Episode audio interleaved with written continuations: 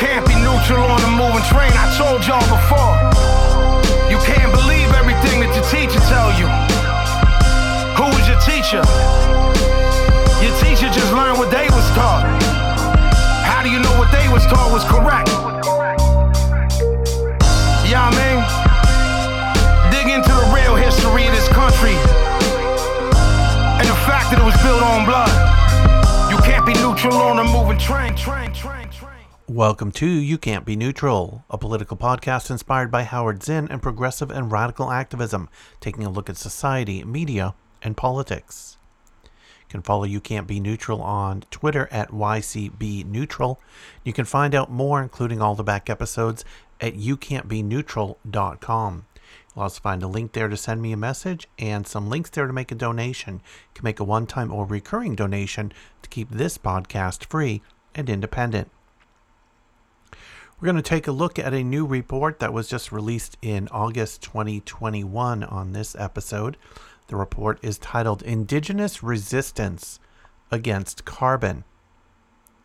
This report was researched and written by Dallas Goldtooth and Alberto Saldamando of Indigenous Environmental Network and Kyle Gracey of Oil Change International, with contributions from Tom Goldtooth of Indigenous Environmental Network and Collin Rees of Oil Change International.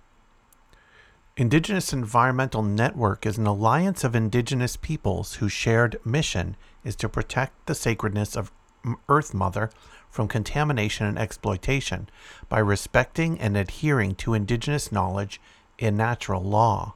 You can find them at ienearth.org.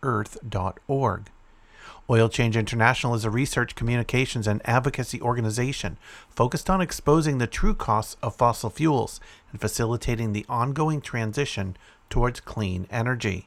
You can find them at priceofoil.org.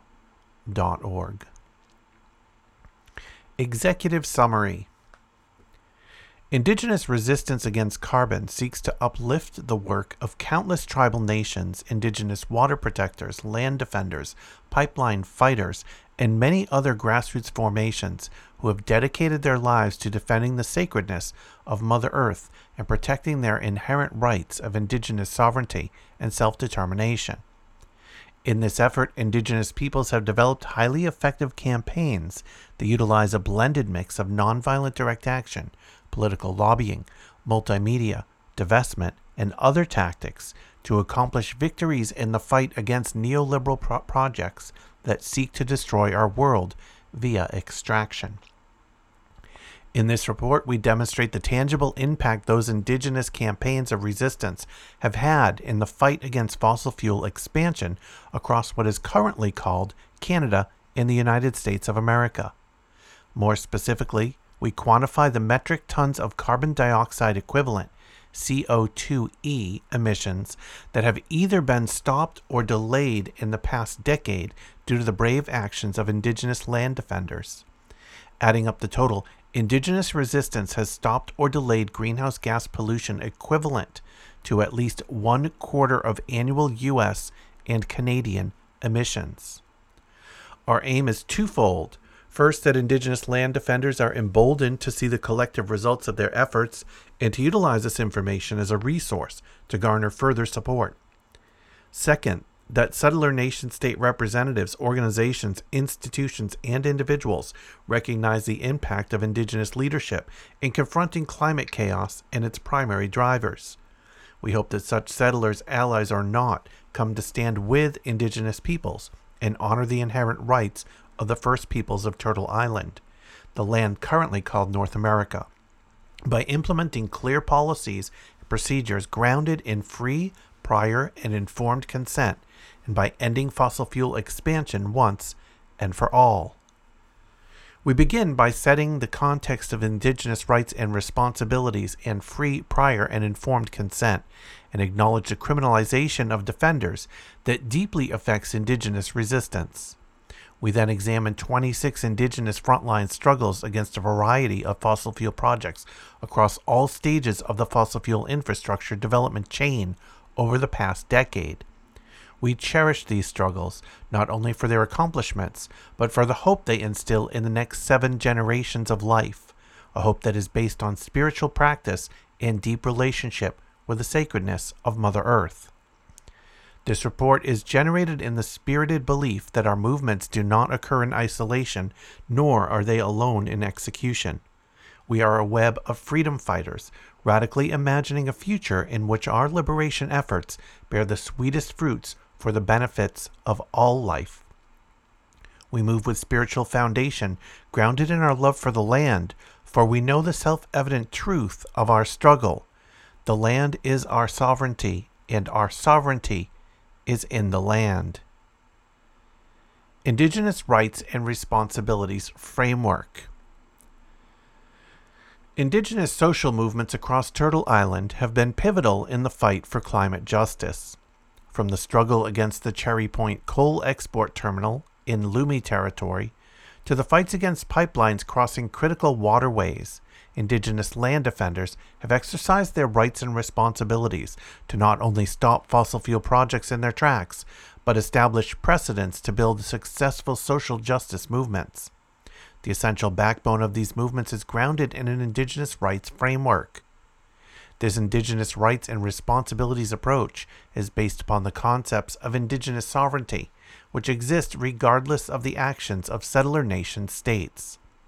Indigenous sovereignty endures as long as Indigenous peoples endure, and understanding these concepts illuminates why advocacy to prevent the extraction, production, processing, and release of carbon is based not solely on the notion of inherent rights, but on the responsibility and obligations of indigenous peoples and tribal nations to the land itself.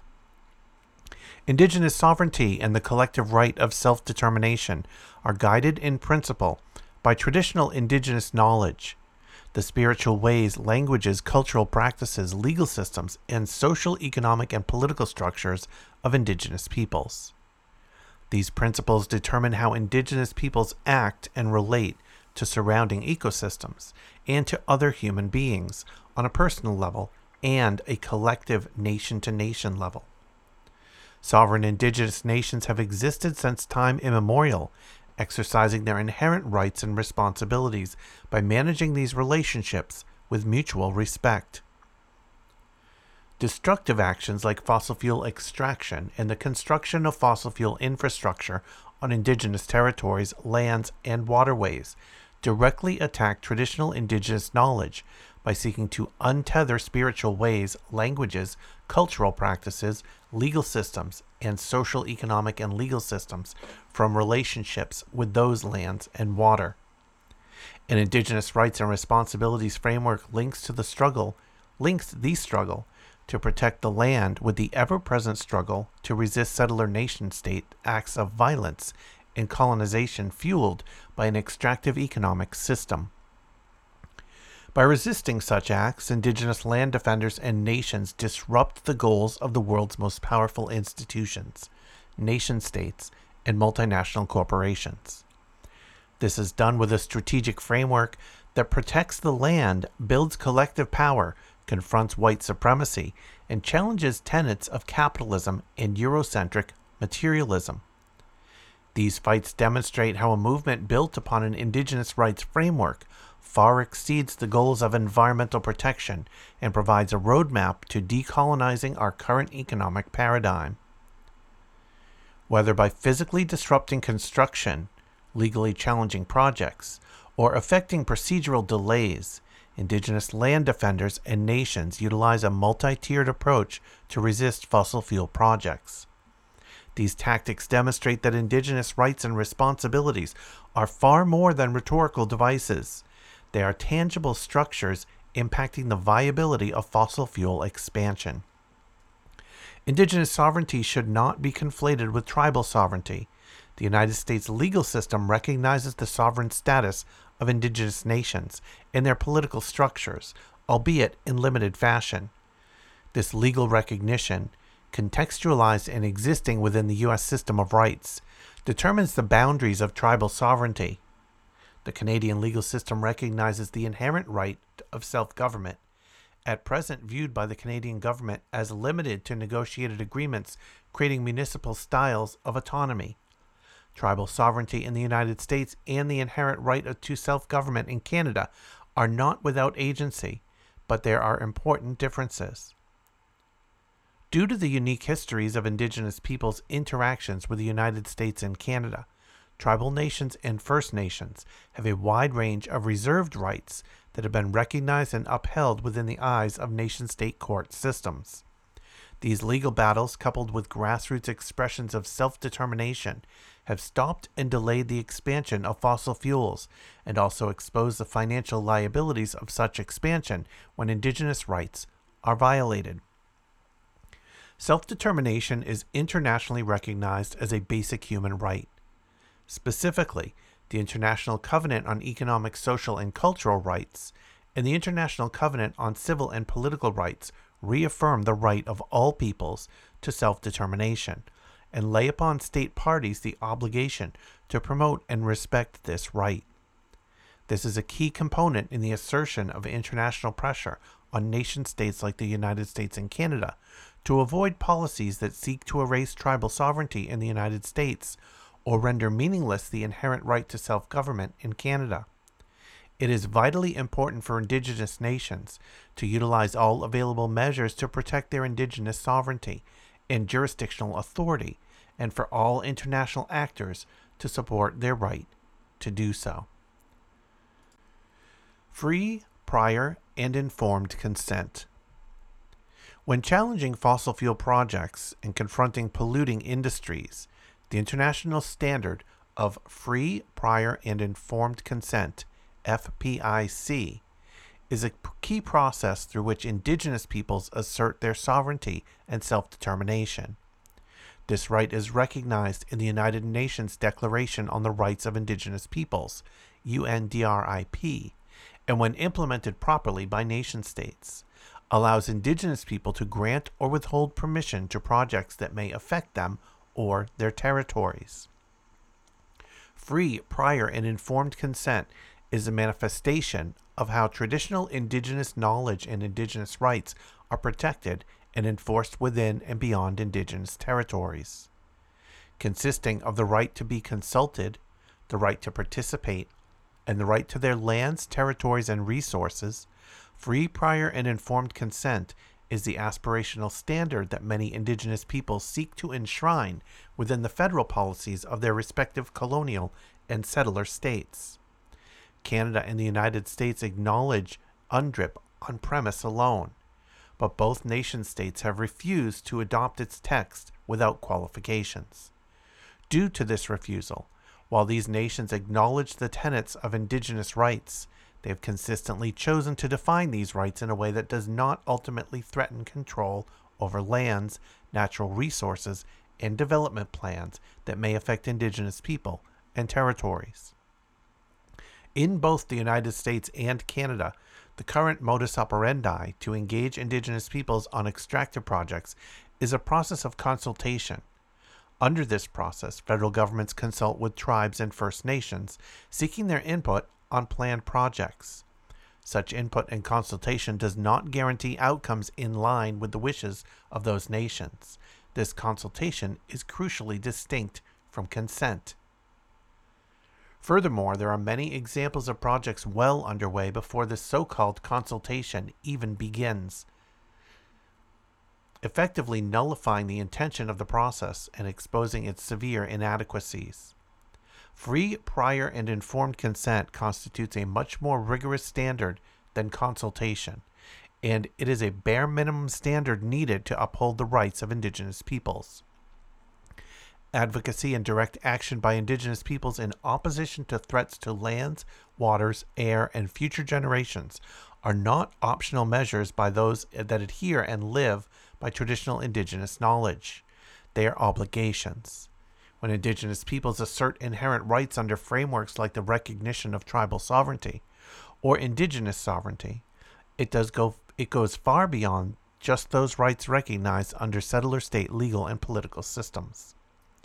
Asserting these rights is a practice of indigenous peoples self determining their future on their terms.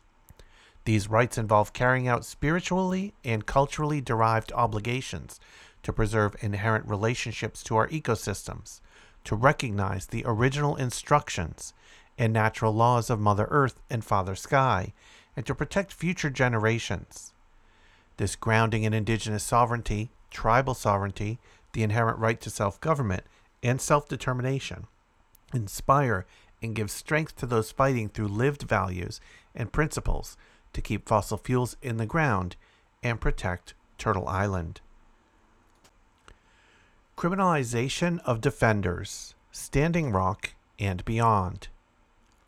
This report on Indigenous resistance to fossil fuel projects would be incomplete without attention to severe threats faced by frontline leaders and communities when they speak out and take action. The fight against the Dakota Access Pipeline is a notable example of these threats.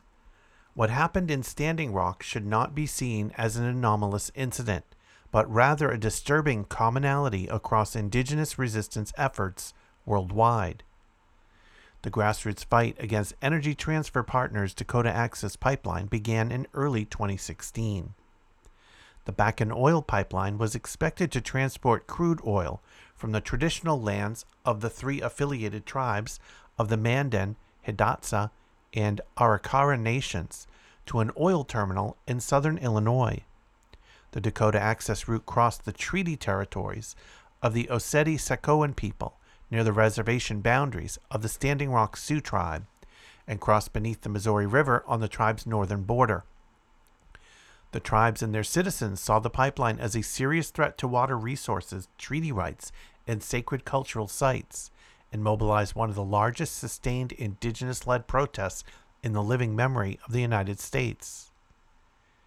In response to the mobilization against Dakota Access, local and state officials used military tactics to suppress public protest and intimidate water protectors.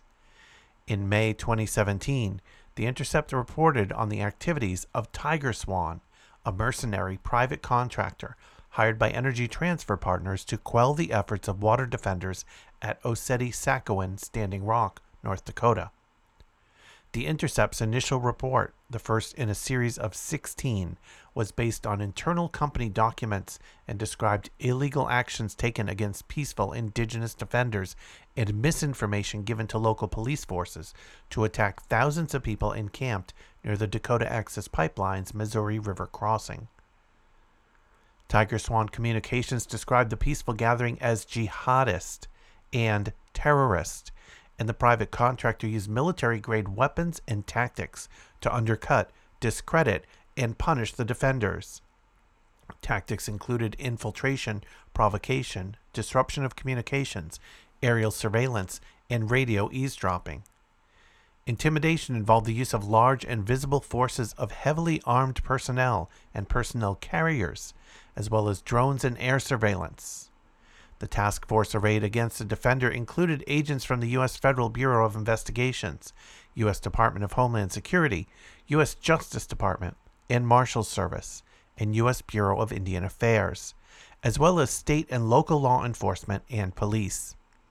TigerSwan transmitted daily reports, quote, from the battlefield to Energy Transfer Partners. Local authorities arbitrarily arrested and harassed water protectors, and both local and TigerSwan force forces used aggressive attack dogs and other forms of physical violence, including water cannons in freezing conditions. Despite later vindication by courts, thousands of victims of these abuses, the vast majority of whom were indigenous, remained scarred by these clubs and beatings. One young white supporter had to have her arm amputated, and two indigenous women lost eyes due to tear gas canisters. Hundreds were left with arrests on their records and files at the Federal Bureau of Investigation and Department of Homeland Security, with gratuitous charges, including trespassing, despite being arrested on public roads. The brutality of the private security forces played a major role in provoking public outrage. In addition to physical violence, the Standing Rock Reservation was punished economically by the U.S. state of North Dakota, and the hard won victories of indigenous resistance were overturned when newly inaugurated U.S. President Donald Trump overruled President Barack Obama's denial of key permits and facilitated the completion of the Dakota Access Pipeline. During the height of the Dakota Access resistance, United Nations Special Rapporteur on the Rights of Indigenous Peoples, Victoria Toli Corpuz, and UN Permanent Forum on Indigenous in- Issues expert member Edward John visited Oceti Sakowin and condemned the violation of human and indigenous rights by energy transfer partners TigerSwan and federal, state, and local security forces. Tauli-Corpuz specifically decried the company and government's violation of the Standing Rock Sioux tribe's right to land. In her 2018 report to the UN Human Rights Council, Tauli-Corpuz presented a thematic study on the criminalization of and attacks against Indigenous human rights defenders.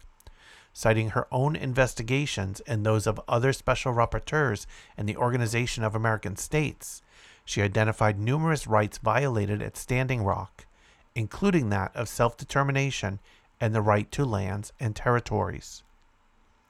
The report situated these abuses in a global context in which governments and industry intimidate and persecute indigenous communities when they act to defend their lands, territories, water, food sovereignty, and security, and ways of life.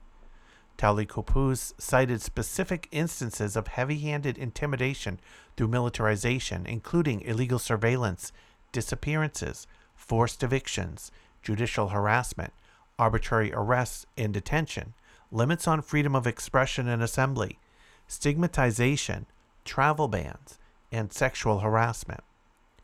Authorities in Latin America and elsewhere have also utilized false allegations unfounded prosecutions, and terrorism charges to intimidate indigenous communities and leadership. These attacks have now spread to social media, where hate speech and racial discrimination add to the violence often inflicted on indigenous leadership and defenders. The Special Rapporteur confirmed that Standing Rock was not an anomaly. Intimidation of indigenous communities and their defenders is occurring at an alarming rate worldwide. She also cited the worst human rights violation of all, the right to life, and reported data on the killings of indigenous defenders worldwide. In 2017, 312 defenders in 27 countries were murdered in defense of land, the environment, and indigenous peoples' rights. Also in 2017, UN Special Rapporteur on Human Rights and the Environment, John Knox, cited a Global Witness report that environmental defenders were being killed at the rate of four per week. He described the global situation as an epidemic now, a culture of impunity, a sense that anyone can kill environmental defenders without repercussions and eliminate anyone who stands in the way. In 2021, Coordinadora de las Organizaciones Indígenas de las Cuencas Amazonica reported to the Permanent Forum on Indigenous Issues that indigenous defender was assassinated every two days in the Amazon basin of Bolivia, Brazil, Colombia, and Peru. These killings not only eliminate vocal opposition, but also intimidate other movement leaders, families, and entire communities and regions. This deadly record of harming has not abated it has held steady at four per week and disproportionately impacts Indigenous defenders, according to an updated 2019 report from Global Witness. Quote, Indigenous peoples continue to be at a disproportionate risk of reprisals, with 40% of victims belonging to Indigenous communities. Between 2015 and 2019, over one third of all fatal attacks have targeted Indigenous people, even though Indigenous communities make up only 5% of the world's population. And on a side note, the report from 2020 from Global Witness also indicates a, a rate of about four environmental defenders per week being murdered. Traditional indigenous peoples have always felt a great responsibility to the earth and its well being. This has been their duty as those closest to the land. This duty extends to the protection of Mother Earth and its entire web of life, including the struggle against climate change. In spite of gross violations of their inherent individual and collective rights of sovereignty and self determination, indigenous peoples continue to resist extractive colonialism in all its forms.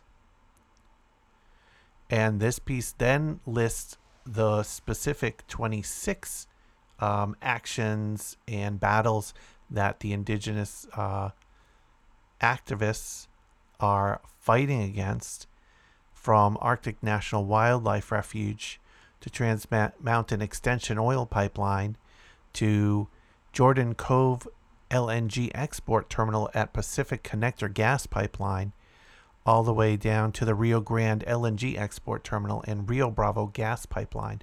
So there's a lot of information about each of these battles in the report. Counting up the impact.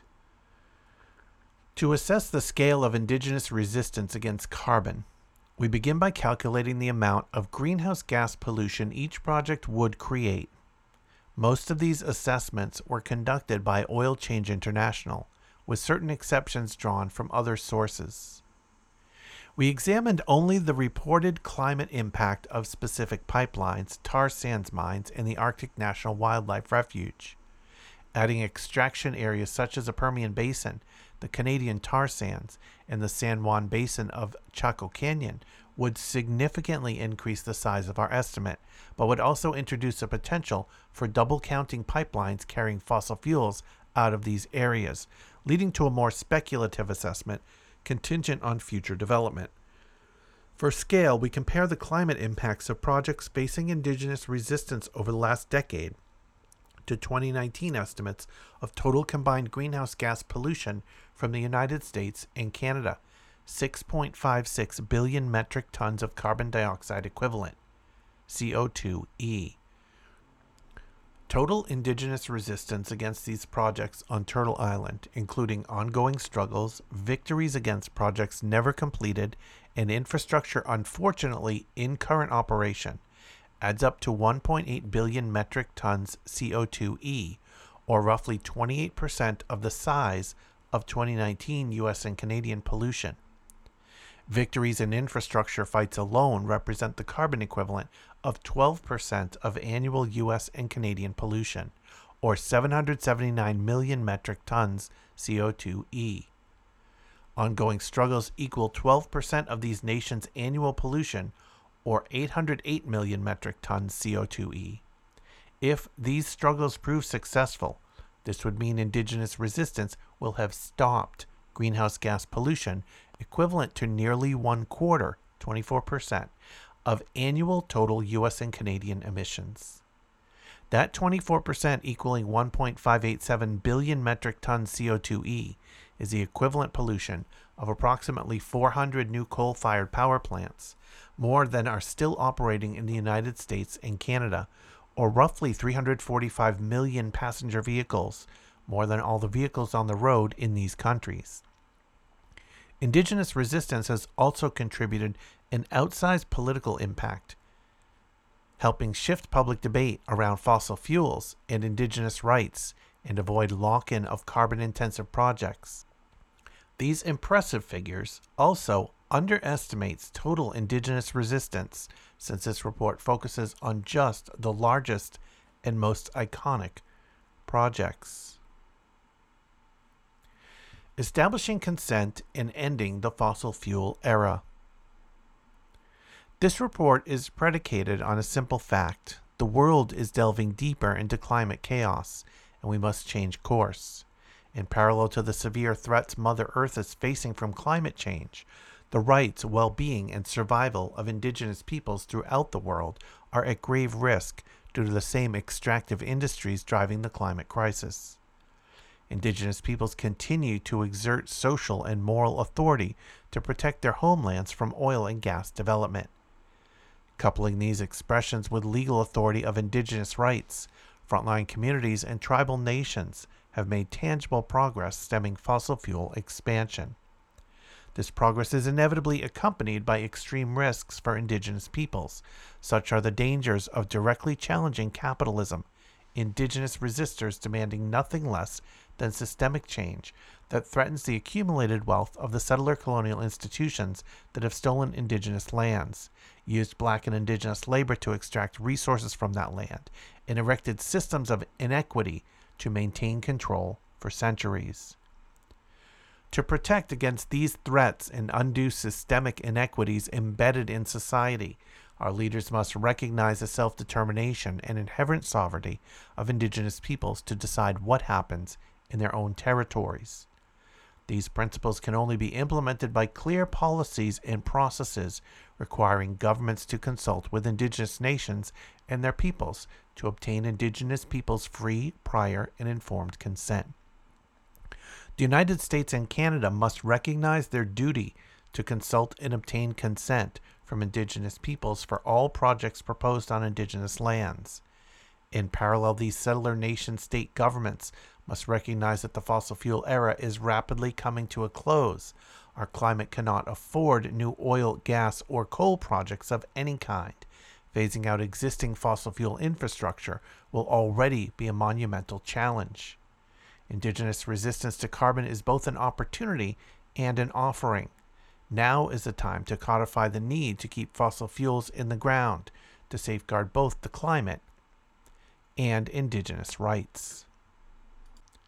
And this report further contains an appendix explaining the methodological notes on the report and how it came to its conclusions on totals and a list of resources. If you remember back a few months ago, um, Greenpeace UK secretly recorded some oil industry lobbyists uh, talking about their strategies and some of the Democrats in Congress that they contributed money to. This piece is written by Alexander C. Kaufman, is published at grist.org. ExxonMobil Corp lobbyist Keith McCoy listed six Democrats the oil giant saw as key allies to push its legislative agenda in the Senate in a secretly recorded sting video Greenpeace UK published late last month.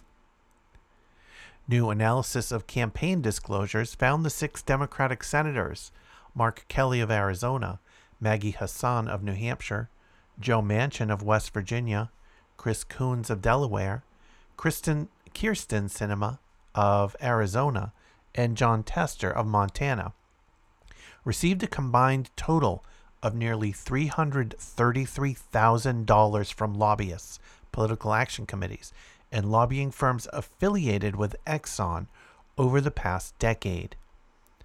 The analysis of campaign disclosures, which the advocacy group Oil Change US conducted and HuffPost reviewed, found Tester received the most in donations from ExxonMobil $99,783 from seven lobbyists, the company's PAC, and four lobbying firms working for the firm. The report includes some donations lobbyists at K Street behemoths such as Akin, Gump, Strauss, Hauer, and Feld, and Brownstein, Hyatt, Farber, Schreck gave before taking on ExxonMobil as a client. Spokespeople for Coons and Sinema said including those contributions in the total was, quote, misleading and inaccurate. But Collin Rees, the senior campaigner at Oil Change US, who conducted the analysis, said the donations paint a fuller picture of ExxonMobil's influence, taking stock of the relationship the company's money helped cultivate, as well as those that may have prompted the oil giant to hire certain lobbyists in the first place. Quote, this is a story about how lobbyists curry favor, and specifically about how Exxon's current lobbyists have spent decades currying favor of these six Democrats to position themselves to do things like safeguard fossil fuel subsidies and pare down infrastructure packages. Exxon has hired these firms and lobbyists because they've contributed hundreds of thousands of dollars to these Democrats both before and after they were hired by Exxon. Counting donations from lobbyists like Arshi Siddiqui, some of which came before ExxonMobil hired her, makes Sinema the number two recipient on the list, with $70,800 in contributions from eight ExxonMobil lobbyists, the company PAC, and three lobbying firms. Quote, Inclusion of those contributions would be incredibly misleading, John LaBombard, spokesman for Sinema, said of money that came from lobbyists who also work for other clients. Kyrsten's work in the Senate is influenced by only one thing what is best for Arizona. Coons came in third with $68,650 from seven lobbyists, the PAC, and four lobbying firms. One of the other ones that aren't talked about is Senator Coons, who's from Delaware, who has a very close relationship with Senator Biden, McCoy said in the now viral video. in which he believed he was talking to corporate headhunters in Dubai, United Arab Emirates. So we've been working with his office. As a matter of fact, our CEO is talking to him next Tuesday. It is unclear whether a meeting with ExxonMobil chief Darren Woods took place. Manchin, meanwhile, received the fourth most donations at $64,864, followed by Hassan at 26,699. Kelly, who took office last December and declined all corporate PAC money, accepted just $1,500, which came from two Exxon registered lobbyists. On the Democrat side, we look for the moderates, McCoy said. So it's the Manchins, the Sinemas, it's the testers.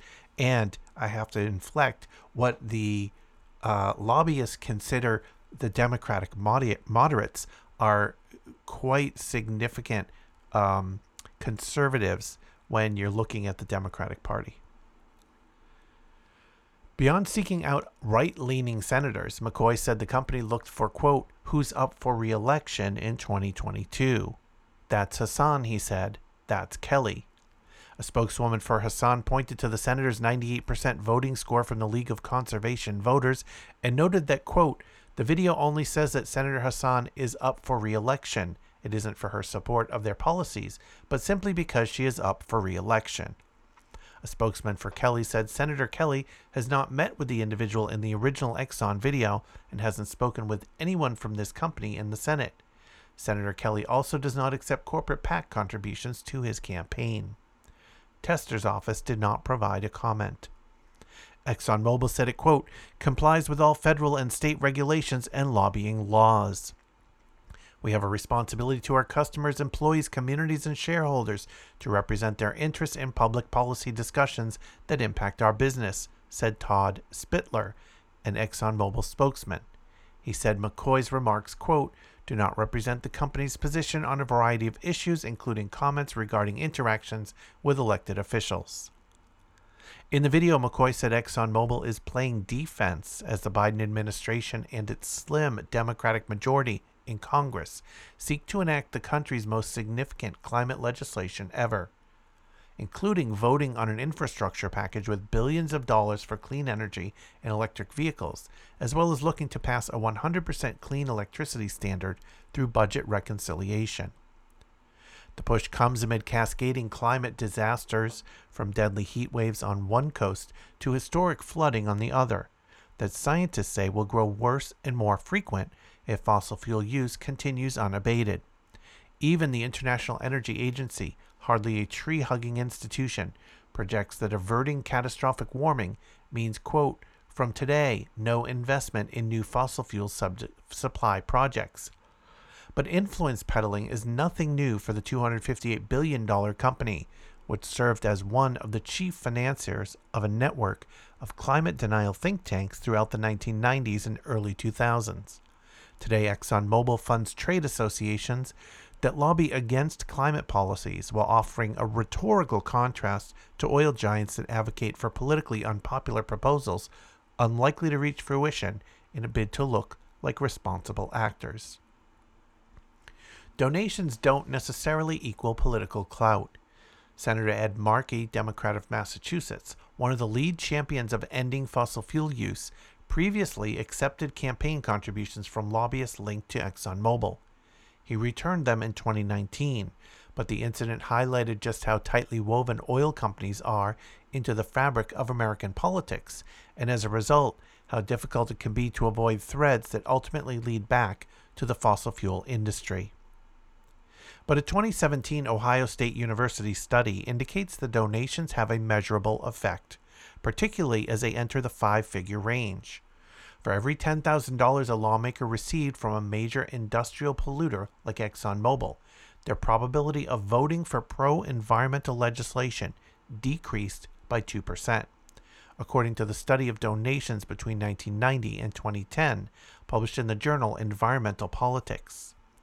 For Democrats, the effect of the donations was even stronger, reducing likelihood of a pro environmental vote by 3%. Regardless of whether it swings votes, firms like ExxonMobil give money quote give quote money to secure access to politicians, said Tyson Slocum, the energy program director at the anti-corruption group Public Citizen. While securing access doesn't guarantee results, it ensures the company can influence the thinking and positions taken by the politician receiving the money, Slocum said, noting that he condemned Greenpeace's UK's deceptive tactics to dupe McCoy. And the result shows that Exxon does indeed appear to influence these and other elected officials to which it contributes. Virginia Canter, the chief ethics counsel at the watchdog Citizens for Responsibility and Ethics in Washington, said corporate lobbyists, quote, expect something in return when they make political donations. As a result, when Exxon's lobbyists, PACs, and lobbying firms make donations to particular senators, we have to ask ourselves what do they expect and what did they get in return, said Canter, a former ethics counsel for the Obama and Clinton administrations. The Sting video has prompted new scrutiny of ExxonMobil beyond its campaign contributions. The New Republic examined the company's routine six figure donations to centrist think tanks, such as the Brookings Institution.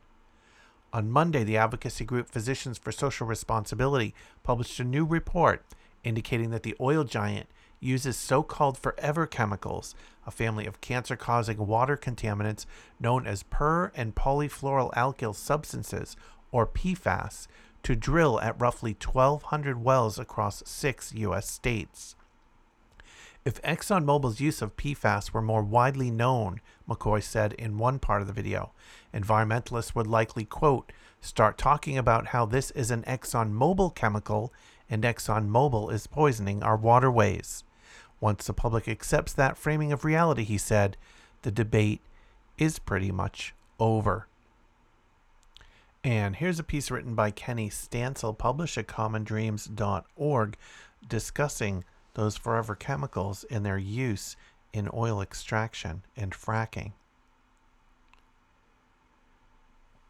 Between 2012 and 2020, fossil fuel corporations injected potentially carcinogenic per and polyfluoroalkyl substances, PFAS, or chemicals that can degrade into PFAS, into the ground while fracking for oil and gas. After former President Barack Obama's Environmental Protection Agency approved their use despite agency scientists' concerns about toxicity. The EPA's approval in 2011 of three new compounds for use in oil and gas drilling or fracking that can eventually break down into PFAS, also called forever chemicals, was not publicized until Physicians for Social Responsibility obtained internal records from the agency through a Freedom of Information Act request, the New York Times reported Monday after reviewing the files. According to PSR's new report, Fracking with Forever Chemicals, oil and gas companies including ExxonMobil, Chevron, and others engaged in hydraulic fracturing or fracking have since 2012 pumped toxic chemicals that can form PFAS into more than 1,200 wells in Arkansas, Louisiana, Oklahoma, New Mexico, Texas, and Wyoming. While the Times noted that the newly released documents constitute some of the earliest evidence of the possible presence of PFAS in fracking fluids, PSR report warns that, quote, the lack of full disclosure of chemicals used in oil and gas operations raises the potential that PFAS could have been used even more extensively than records indicate, both geographically and in other stages of the oil and gas extraction process, such as drilling, that precede the underground injections known as fracking. It's very disturbing to see the extent to which critical information about these chemicals is shielded from public view, Barbara Gottlieb, PSR's Environment and Health Program Director, said Monday in a press release. The lack of transparency about fracking chemicals puts human health at risk. As the Times reported, quote, in a consent order issued for three chemicals on October 26, 2011, EPA scientists pointed to preliminary evidence that under some conditions, the chemicals could degrade in the environment into substances akin to PFOA, a kind of PFAS chemical, and could, quote, persist in the environment and be toxic to people, wild mammals, and birds. The EPA scientists recommended additional testing. Those tests were not mandatory, and there is no indication that they were carried out. Quote, the EPA identified serious health risks associated with chemicals proposed for use in oil and gas extraction, and yet allowed those chemicals to be used commercially with very lax regulation. Dusty Horwitt, a researcher at PSR, told the newspaper. In a statement released Monday, Wenonah Hauter, executive director of Food and Water Watch, called the PSR report alarming and said it confirms what hundreds of scientific studies and thousands of pages of data have already shown over the last decade. Fracking is inherently hazardous to the health and safety of people and communities in proximity to it and should be banned entirely. As PSR notes, PFAS, highly potent toxins that accumulate in the body and persist in the environment, pose a threat to human and environmental well being. Negative health effects linked to PFAS include low infant birth weights, disruptions of the immune and reproductive systems, and cancer. The potential that these chemicals are being used in oil and gas operations should prompt regulators to take swift action to investigate the extent of this use, pathways of exposure, and whether people are being harmed, said Linda Birnbaum, board certified PhD toxicologist and former director of the National Institute of Environmental Health Sciences. Hauter added that this says nothing of the dreadful impact fossil fuel extraction and burning is having on our runaway climate crisis. Fracking threatens every person on the planet directly or indirectly. According to the Times, quote, in a 2016 report, the EPA identified more than 1,600 chemicals used in drilling and fracking, or found in fracking wastewater, including those including close to 200 that were deemed carcinogens or toxic to human health. The same EPA report warned that fracking fluid could escape from drill sites into the groundwater and that leaks could spring from underground wells that store millions of gallons of wastewater. Communities near drilling sites have long complained of contaminated water and health problems that they say are related. The lack of disclosure on what sort of chemicals are present has hindered diagnoses or treatment. Various peer reviewed studies have found evidence of illnesses and other health effects among people living near oil and gas sites, a disproportionate burden of which fall on people of color and other underserved or marginalized communities. Quote, the Obama Biden administration approved the use of toxic PFAS chemicals for fracking a decade ago, said Hauser, Hauter. And all these years later, President Joe Biden's practices haven't seemed to change a bit. The Biden administration has claimed to be concerned about PFAS contamination throughout the country, Hauter said. Biden himself pledged during the campaign to halt new fracking on federal lands. Meanwhile, this administration is approving new fracking permits at a pace similar to Trump, with no let up in sight.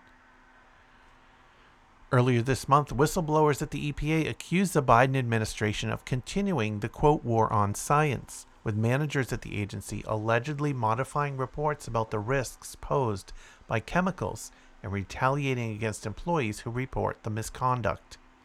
As Common Dreams reported, Public Employees for Environmental Responsibility filed a formal complaint on behalf of four scientists with the EPA's Office of the Inspector General, demanding an investigation into reports that higher level employees routinely delete crucial information from chemical risk assessments or change the document's conclusions to give the impression that the chemicals in question are safer. Calling Monday's revelations about the Obama administration's decision to greenlight the use of PFAS in fracking quote, a scandal that should lead every nightly news program. Jamie Henn, co founder of 350.org and director of Fossil Free Media, noted that, quote, we still don't know the full extent of toxic chemicals that companies are using in their fracking operations. Why is the EPA allowing them to poison our communities without conscience? he asked. Hauter called on Biden to immediately make good on his promise to halt new fracking on federal lands, adding that his administration must take urgent action to contain the use of PFAS chemicals and their deadly spread into our water and communities. So, as the oil companies and other fossil fuel industry corporations uh, continue to massively harm the environment, and continue to buy access to the politicians to enable their destructive destruction of the environment. Um, how are we doing globally on our fight against climate change? This is another piece from commondreams.org. This one is written by Andrea Germanos. A new analysis reveals near total global failure of governments to have climate action and targets on track for limiting global warming to one warming, or maybe warning, to 1.5 degrees Celsius above pre-industrial levels. Released Wednesday by the Climate Action Tracker (CAT), the assessment rated just one nation, the Gambia, as quote 1.5 degrees Celsius Paris Agreement compatible and found the United States' overall climate action, despite a welcome U turn on climate change since the Trump administration, to be, quote, insufficient. The analysis, which covered the policies of 36 nations and the European Union, framed the widespread failings as particularly glaring given the quote absolute urgency of climate action made clear by the most recent IPCC report, a publication United Nations Chief Antonio Guterres declared a code red for humanity. CAT, a watchdog effort of climate analytics and New Climate Institute, described a quote 2030 emissions gap in projecting how governments' plans and current policies largely fall short of being on track to meet the 1.5 degrees centigrade threshold of warming. The analysis said, quote, the IPCC is clear that getting onto a 1.5 degree pathway means reducing emissions by 50% by 2030, and that meeting that goal is no longer a matter of feasibility, but one rather one of political will. Such will appears to be lacking.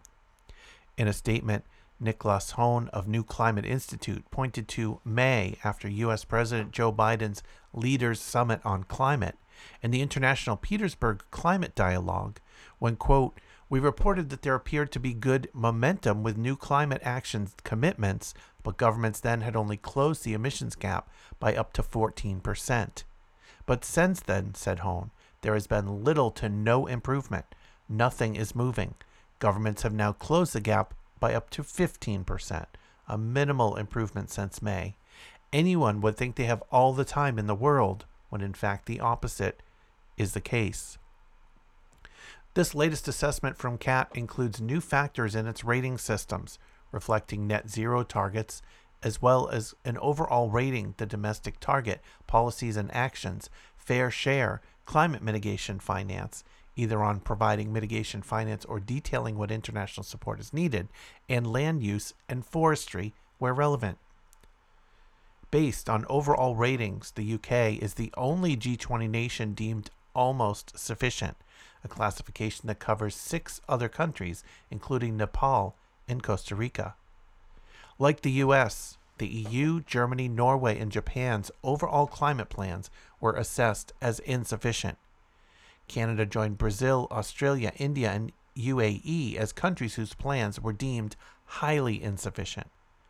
A small group of countries had overall climate plans classified as critically insufficient. Iran, Russia, Saudi Arabia, Singapore, and Thailand performed so badly on climate action, the analysis found, that if all governments were to adopt this approach, global warming would reach beyond 4 degrees Celsius.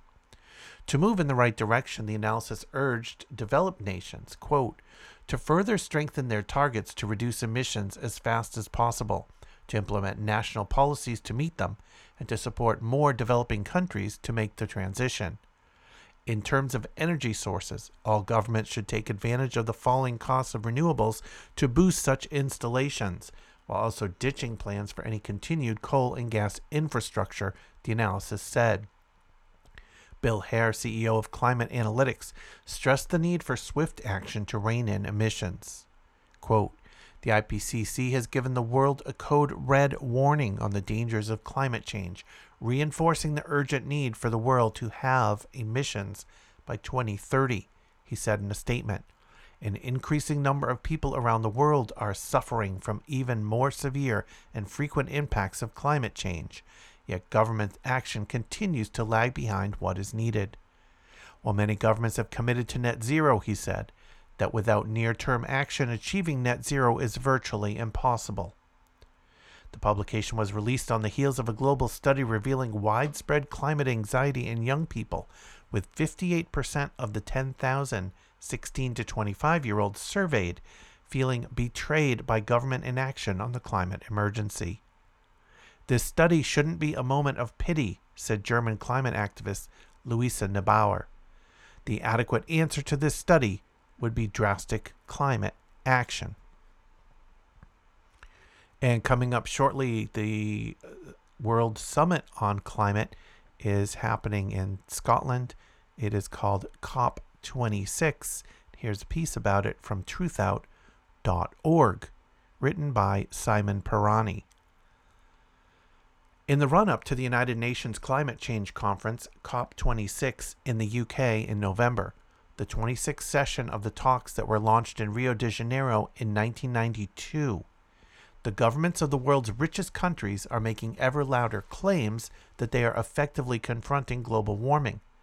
Nothing could be more dangerous than for social, labor, and environmental movements to take this rhetoric at face value and assume that political leaders have the situation under control. There are three huge falsehoods running through these leaders' narratives that rich nations are supporting their poorer counterparts, that net zero targets will do what is needed, and that technology focused on green growth is the way to decarbonize. First, wealthier countries claim to be supporting poorer nations, which are contributing least to global warming and suffering most from its effects, to make the transition away from fossil fuels. But at the G7, G7 summit in June, the rich countries again failed to keep their own promise, made more than a decade ago, to provide $100 billion per year in climate finance for developing countries. Of the $60 billion per year they have actually come up with, more than half is bogus. Analysis by Oxfam has shown that it is mostly loans and non concessional finance, and that the amounts are often overstated. Compare this degrading treatment of the global south with the mobilization of many hundreds of billions for the post pandemic recovery. Of $657 billion public money alone pledged by G20 nations to energy producing or energy consuming projects, $296 billion supports fossil fuels, nearly a third greater than the amount supporting clean energy, $228 billion. Meanwhile, the impacts of climate change are magnified by poverty. This year's floods, wildfires, and record temperatures in Europe and North America have been frightful enough. The same phenomena cause far greater devastation outside the global north.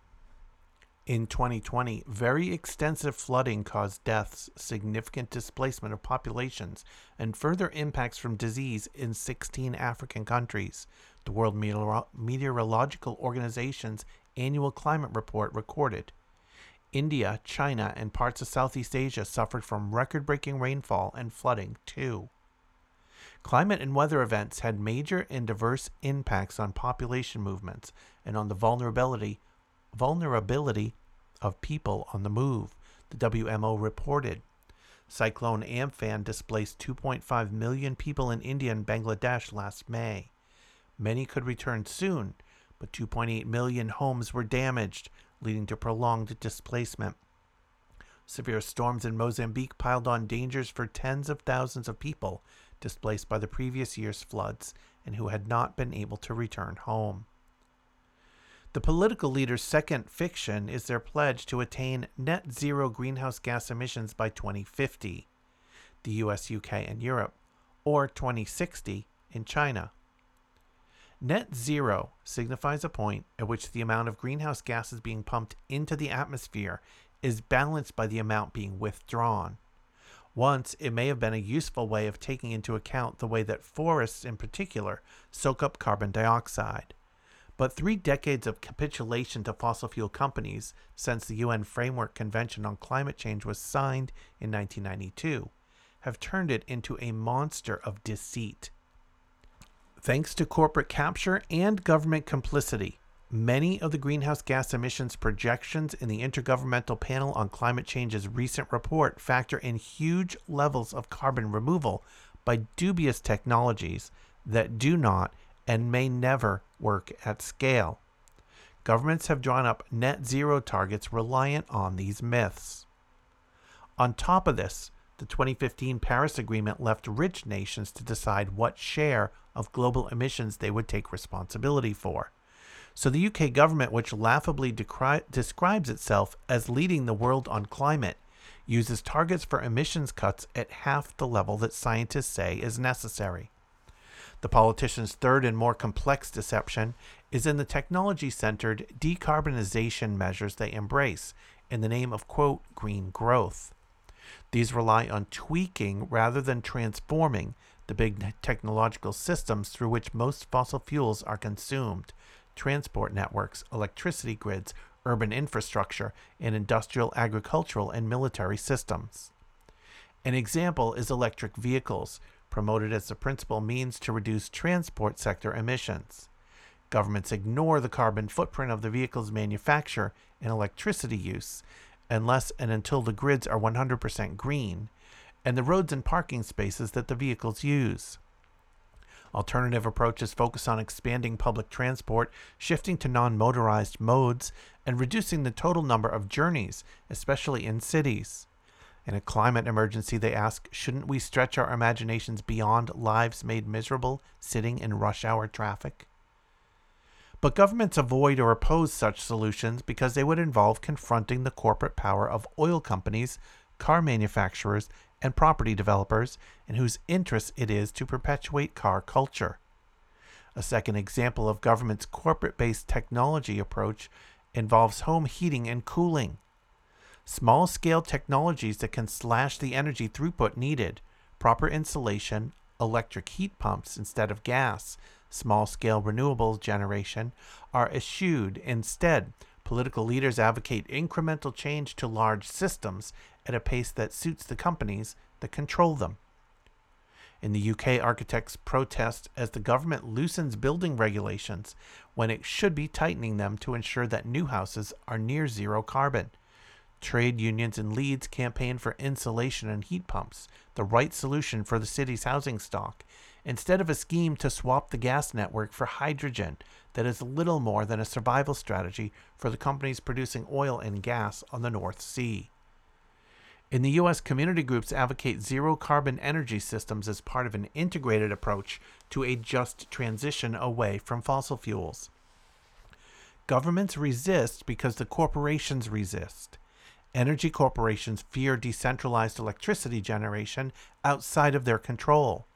Property developers despise regulation that compels them to use zero carbon building techniques. Gas distributors hate electric heat pumps. Just as oil companies and car manufacturers dread radical decarbonization of transport, petrochemical giants fear plastic free supply chains, big agribusiness is terrified by low carbon food systems, and so on. Climate researchers have shown that absolute zero, not net zero emissions, is entirely achievable by reducing energy throughput and living differently. The path is blocked not by technological factors but by political ones, by the dynamics of wealth and power that constitute capitalism, the same dynamics that force the burden of climate change on the global south. Tackling climate change involves overcoming those dynamics.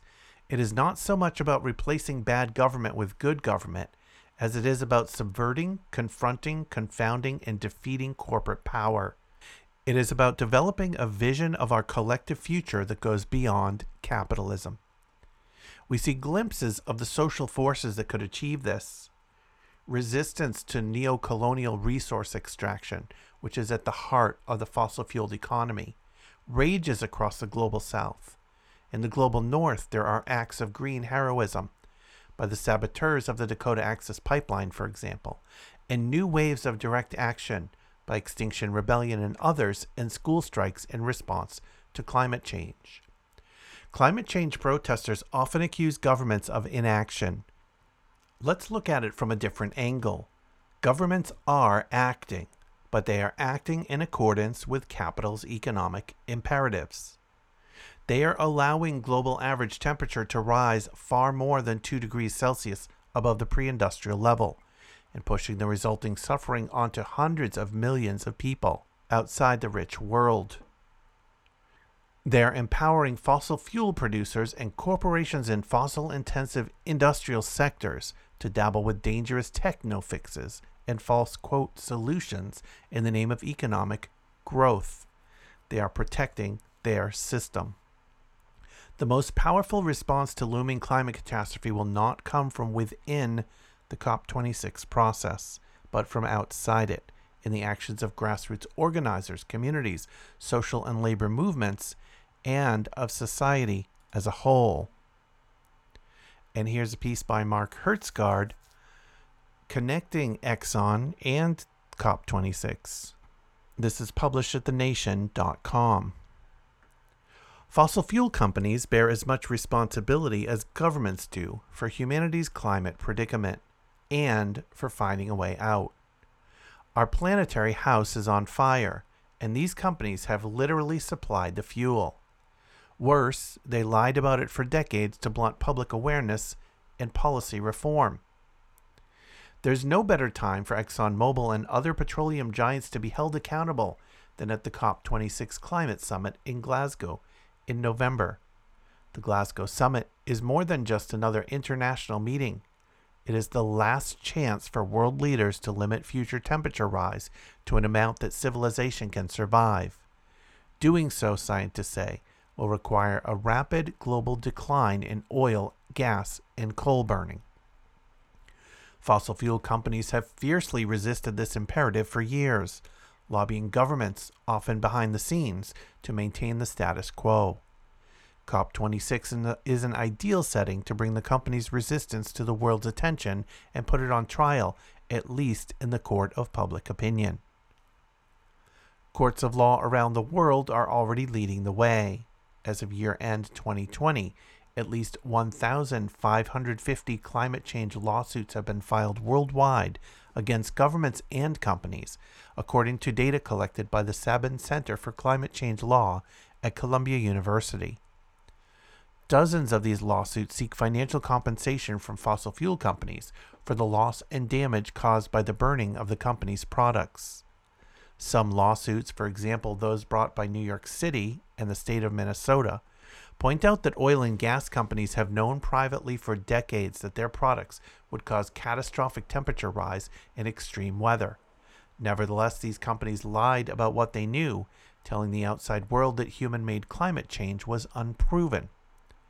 An internal Exxon document dated October 16, 1979, and stamped proprietary information stated that increasing fossil fuel combustion, quote, will cause a warming of the Earth's surface and a dramatic environmental effects before the year 2050.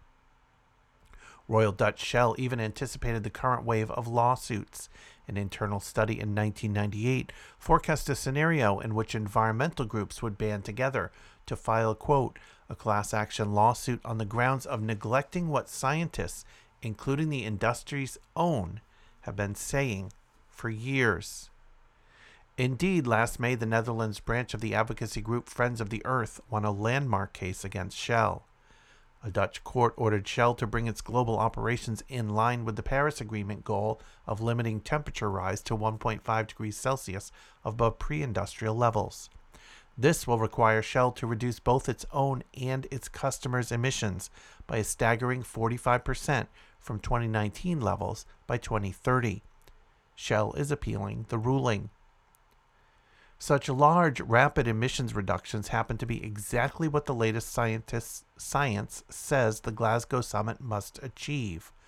Only by slashing heat trapping emissions in half by 2030 can humanity possibly achieve the larger imperative of ending emissions entirely by 2050.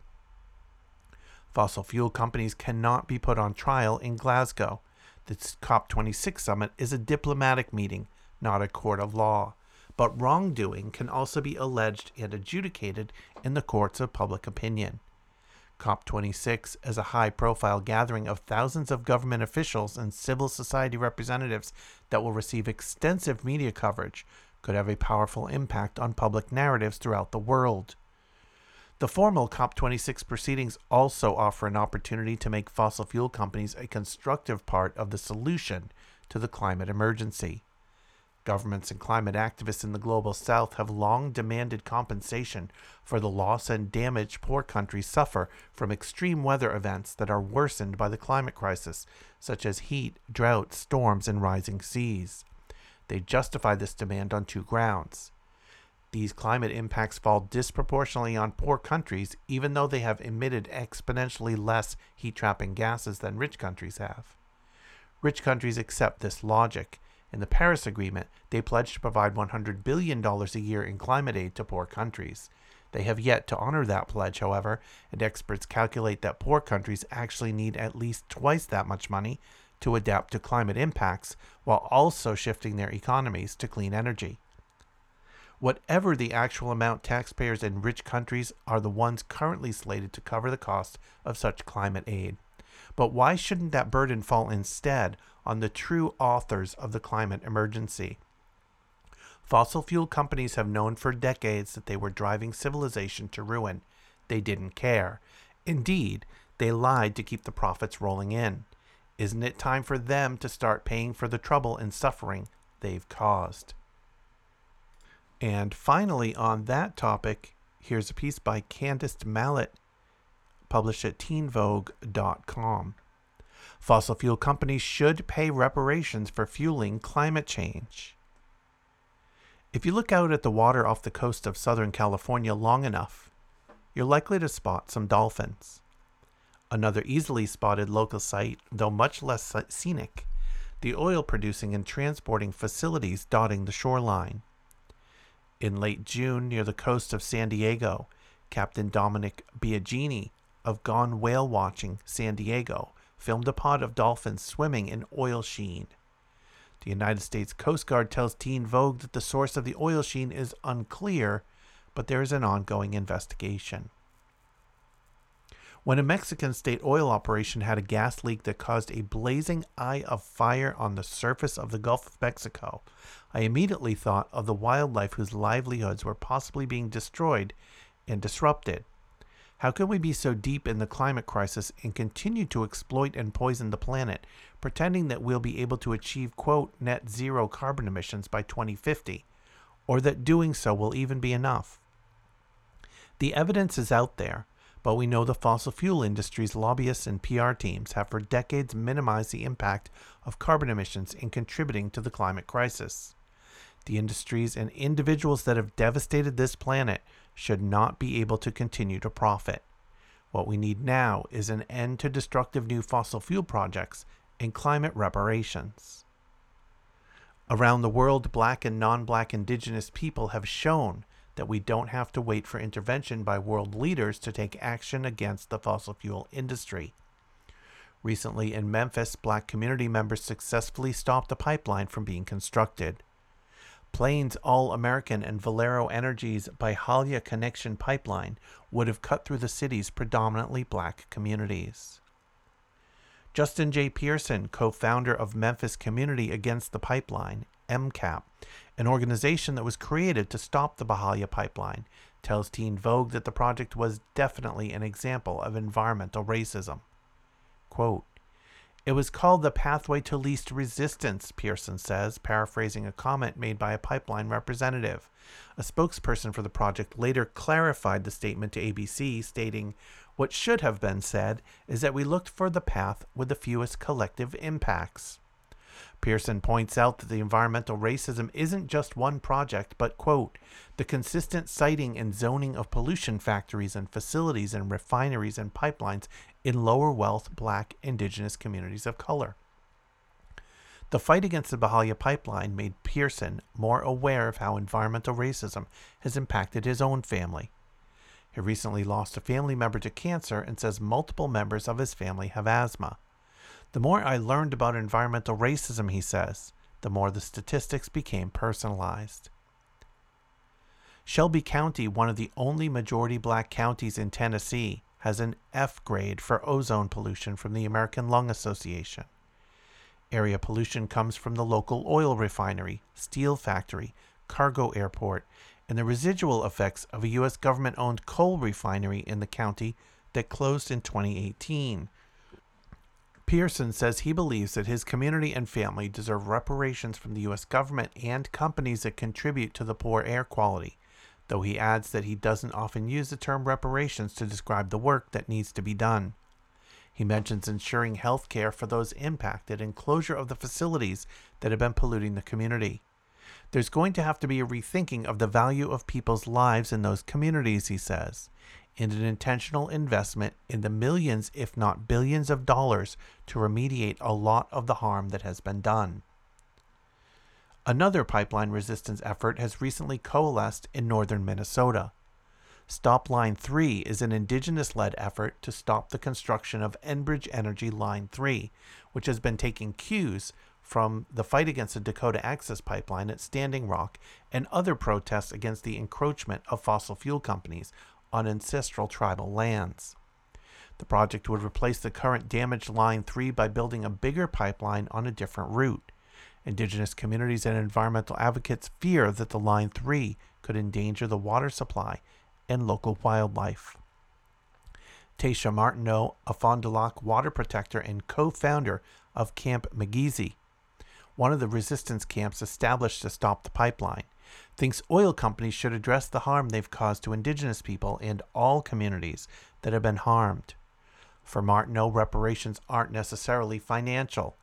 We don't want monetary gains from these pipelines, she tells Teen Vogue. Instead, reparations and justice from these corporations would look like decommissioning the old lines and helping the habitats that they have previously gone through to restabilize. Martineau says efforts to frame a particular energy source or project as a more environmentally friendly alternative are instances of greenwashing of extractive practices. She mentions, mentions lithium mines being built in Nevada's Thacker Pass, which is on sacred land for the northern Paiute and western Shoshone, as an example. Lithium batteries may help the U.S. transition from fossil fuels to electric energy, but mining this mineral is also extractive and harming indigenous habitats. Beyond environmental concerns, energy and fossil fuel projects like pipeline construction can create a host of other problems, as Martineau explains. When pipelines come through indigenous territories, it increases both drug and sex trafficking. In March, Truthout reported that Enbridge is reimbursing at least one nonprofit shelter to cover housing costs for people who were allegedly assaulted by workers on the Line 3 pipeline. In a statement sent to Teen Vogue, Enbridge states that it has a zero tolerance policy for illegal and exploitive behavior, and that all workers must participate in mandatory human trafficking awareness training. We join with our contractors and unions to denounce the illegal and exploitive actions of those who participate in sex trafficking, the statement reads. These projects also exacerbate tensions between local law enforcement and those who oppose pipeline construction. Hundreds of Line 3 protesters have been arrested since the protests escalated this summer. Quote, the corporation is incentivizing law enforcement, Martineau says. So it's mostly if it wasn't for law enforcement, they wouldn't even be able to build Line 3 because the people's power behind the movement outweighs those who are supporting it. But it is law enforcement that is currently enforcing the eminent domain of this corporation, allowing this project to be built. The Intercept reported that the county sheriff sent other local officials photos of both Martineau and their partner before the Line 3 encampment was even established, singling them out. The Aitkin County Sheriff's Department declined Teen Vogue's request for additional comment and pointed to Facebook posts by a collection of law enforcement agencies in the region, known as the North Lights Task Force, which spoke to arrests of protesters. Repression by law enforcement is not an uncommon response. Familiar tactics were used against Standing Rock protesters. In recent years, quote, critical infrastructure laws have been passed that work to criminalize pipeline protesters. Last year, Mississippi, Kentucky, South Dakota, and West Virginia passed laws meant to dissuade protesters, and in the past few months, lawmakers in Montana, Kansas, and Arkansas have passed similar legislation. The penalties range from fines to felony charges. Montana's bill is especially severe $150,000 in fines and up to 30 years imprisonment if found guilty of vandalizing infrastructure at oil and gas facilities and causing $1,500 or more in damage. Organizations can be found as co conspirators and hit with a fine of up to $1.5 million.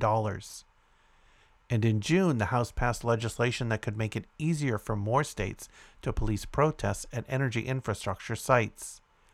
The Enhancing State Energy Security Planning and Emergency Preparedness Act of 2021 would grant the Department of Defense ability to authorize funds to states to secure energy infrastructures against physical and cybersecurity threats and other, quote, vulnerabilities. Along with criminalizing and penalizing pipeline resistance, there is also a push to make it more difficult to hold fossil fuel companies accountable. Capital and Main reported that an oil and gas lobby group is attempting to remove environmental protections from water wells in Kern County, California, which have been designated as agriculture water wells. If successful, that could make it harder for those impacted by a tainted water supply to sue the companies responsible. In April, New York City lost a suit that sought to make ExxonMobil, British Petroleum, and other energy companies reimburse taxpayers for their contributions to the climate crisis. When thinking of the scope of harm that fossil fuel industry has caused, it is hard to imagine financial compensation that could ever be substantial enough.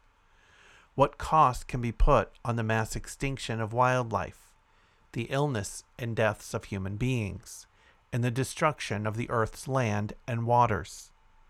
The companies and individuals that have benefited from so much destruction must be held responsible, and we must stop them from creating more violence. We must look at the world we live in and how colonialism, anti blackness, and capitalism have allowed industries to be so negligent for so long.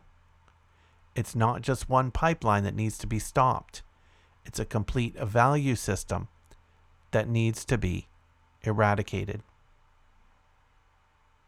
And that'll wrap up this episode of You Can't Be Neutral. Remember, you can follow You Can't Be Neutral on Twitter at YCB Neutral, and you can look for all those back episodes and uh, links to make a donation or send me a message at youcan'tbeneutral.com. You can also listen to back episodes of You Can't Be Neutral and all my other podcasts playing 24 7 at movingtrainradio.com. And now, a moment of Zen. Thanks for listening. The early Indian societies of North America, uh, no, really, if you, uh, they were remarkably, uh, they didn't have much to share, but what they had, they shared. And uh, the, you read the reports of, of the, the Jesuit missionaries who came here and who studied the, the way the uh, indigenous people here lived and, uh,